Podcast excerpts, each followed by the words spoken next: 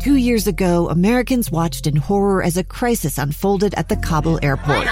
There's desperation and anguish. More than 80,000 Afghans have since arrived in America, but this story is still unfolding.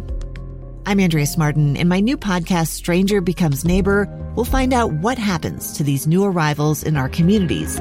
Who would help our newest neighbors? Follow us at kslpodcast.com, Apple Podcasts, or anywhere else you listen. This is Live Mic. Live Mic. Check one, two. With Lee Lonsberry. From Utah's Capitol Hill to your schools, taxes, and all the breaking news. Hear it on Live Mic with Lee Lonsberry on KSL News Radio. Hey, welcome to episode 87 of this program, Live Mic. I am Lee Lonsberry, and I am going to waste no time getting right into today's show. I have, over the past number of months as the host of this program, had the great privilege of interviewing so many uh, wonderful, powerful, important, and fascinating individuals. We've had millionaires on the show, we've had business leaders, we've had politicians, uh, we've had teachers, we've had uh, any, any type of person you can imagine. We've had them on this program, and I've I, and I have had the great privilege of interviewing them. Uh, well, today uh, we set a new standard. We're going to be speaking in just a moment to, uh, first off, a middle school teacher uh, who spent a, a, number of years uh, teaching science and social studies and uh, enriching the minds of those young people who would go on to, to, you know, to have productive lives of their own. And then that middle school teacher changed course a bit and in 2004 uh, was welcomed uh, to the NASA family as an astronaut candidate. And then uh, this astronaut, Ricky Arnold, uh, would go to uh, be aboard one of the final Space Shuttle Discovery flights. Uh, before it came to a final rest at the Smithsonian Air and Space Museum just across from Dulles Airport in Chantilly, Virginia. he, on that flight, would build the International Space Station. Uh, adding pieces to that that would ensure it was powered up and functional, operational. And then later on a subsequent mission, he would spend uh, an immense amount of time on board the ISS, uh, teaching folks from afar and learning there himself. All in all, uh, my guest, Ricky Arnold, astronaut, has spent over 200 days in outer space. Uh, and when I had first initially asked uh, producer Amy uh, to see if uh, Mr. Arnold was available to speak to us, my my thought was that we would reach out to an astronaut, someone who had spent so much time on the space station and in space, practicing probably probably the most effective form of social distancing uh, that any of us could quite imagine. Uh, maybe we get some advice uh, from someone who have ha- who has had such an experience. Uh, uh, but sir, let me first and foremost uh, thank you for coming on and welcome you to the program. Oh, thank you, Lee, kindly for having me and for the for the wonderful introduction. Much appreciated would you do me a favor? I, I will admit, when I, I have, uh, you know, been aware of your uh, NASA career for some time, I'm kind of a, space nerd myself, and I uh, am embarrassed to say that I had somehow, uh, you know, until preparing for this conversation, uh, been unaware of your early days uh, as as a middle school teacher. I was particularly struck by that and grateful to, to learn that fact for a number of reasons. First and foremost, my my own mother is a, a middle school social studies teacher, and just yesterday, I'll, I'll, tell you, here in the state of Utah, uh, it was announced that uh, school will remain closed for the duration of the school year. Uh, as a as a teacher yourself, sir, do, do, you have any advice to the students who are now uh, faced with these dramatically different uh, stances in which they'll be learning for the duration of this year? Yeah, it's it's a tough time for for for learners and for for teachers and and faculty and staff everywhere trying to kind of invent education on the fly. Uh, uh you know, dis, dis, with distance learning. Um, you know, for for the students, you know, we're we're all in this together. Um, there's a, there's there's a there's, this is happening globally as we're we're all aware, and it's really easy to kind of to, to kind of think it's only happening to you reach out to your teachers. They're working really hard to uh, to make this the best uh, uh, best experience it can be, and um, stick to a schedule as best you can, and see what uh, opportunities this presents presents you. You know, everything life brings you is an opportunity to learn, and this will be something they'll be talking about for the rest of their lives. And what can they learn from it uh, would be uh, a good thing to be thinking about.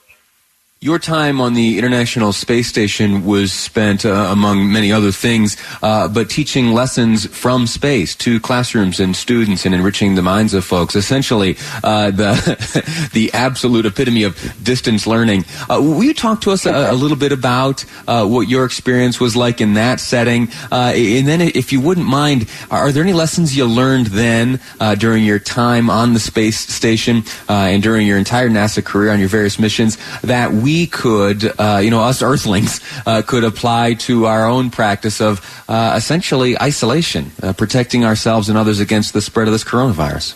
Yeah, the two good questions. Uh, the I, I, was brought on as an educator astronaut in 2004, and one of the things that kind of bothered bothered me, and I think some of the, the other educators, Joe and Dottie and, and Barb Morgan, who I worked with, was the, the sense of not completing the, the initial mission of, uh, of the Challenger crew uh, when Christa McAuliffe and the crew of Challenger were lost uh, so many years ago.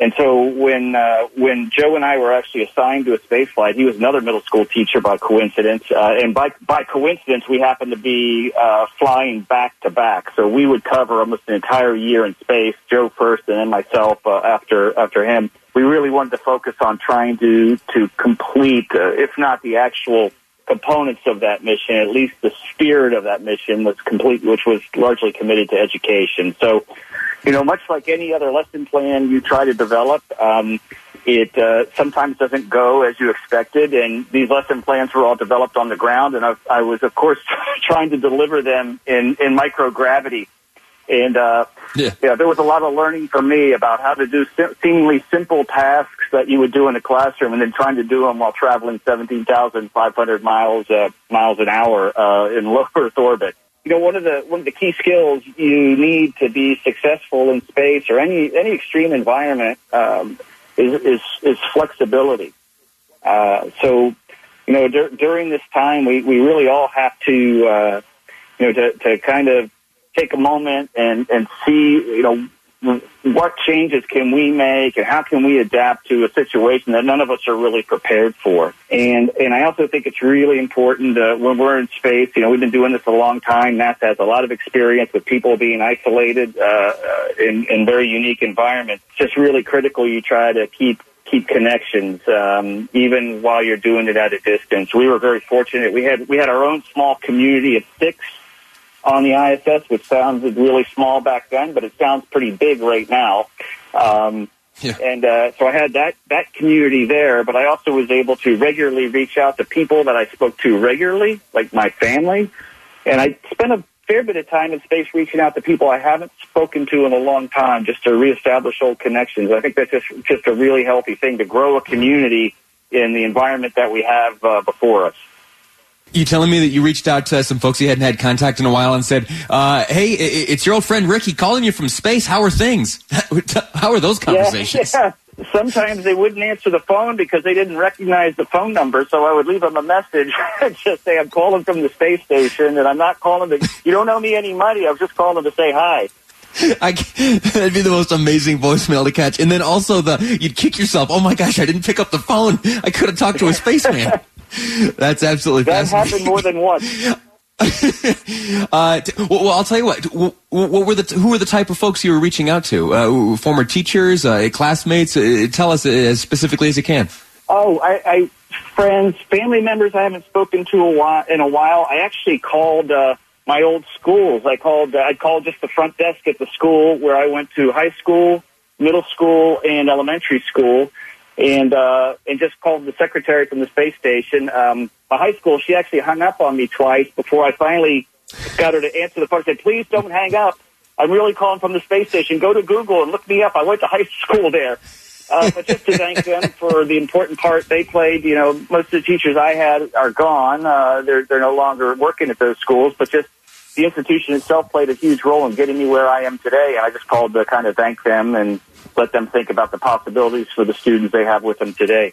That's outstanding. That, that's so cool. Uh, uh t- time is tight. A few more questions to ask you, though. Uh, how are you spending your days right now? I imagine that you certainly are, you know, not immune from uh, this coronavirus and the advice we've been given to practice uh, social distancing. How are you spending your days? Well, uh, fortunately, we have the ability. I can do most of my work from home. A fair bit of my job is training, and that kind of falls by the wayside unless it's mission critical. If we're actually supporting something that's happening on the space station now or very soon.